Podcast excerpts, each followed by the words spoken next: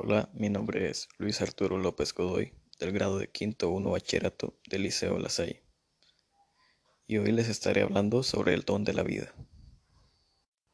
La vida humana es sagrada, porque desde su inicio es fruto de la acción creadora de Dios y permanece siempre en una relación especial con el Creador.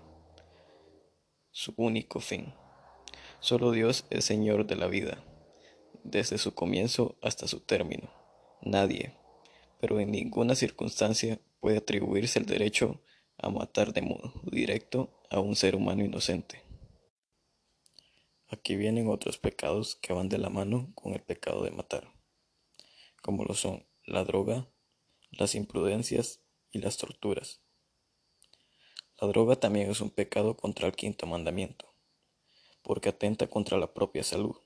Aparte de esto, el recurso a la droga supone un menosprecio los dones que Dios nos ha dado para que seamos felices, buscando un falso placer y disfrute de la droga.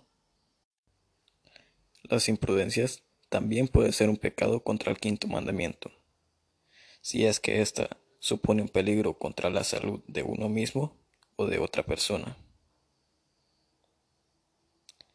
Las torturas consisten en aplicar violencia a una persona por venganza, sadismo o por obtener de ella información.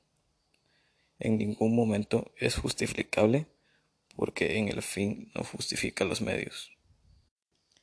También nos podemos preguntar, ¿qué acciones están prohibidas por el precepto de no matar?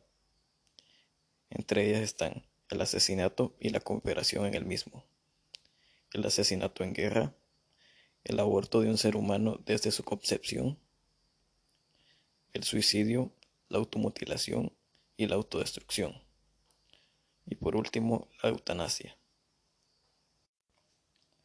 Entre estos cabe resaltar el aborto y la eutanasia, que son los que más causan polémica en la sociedad actual.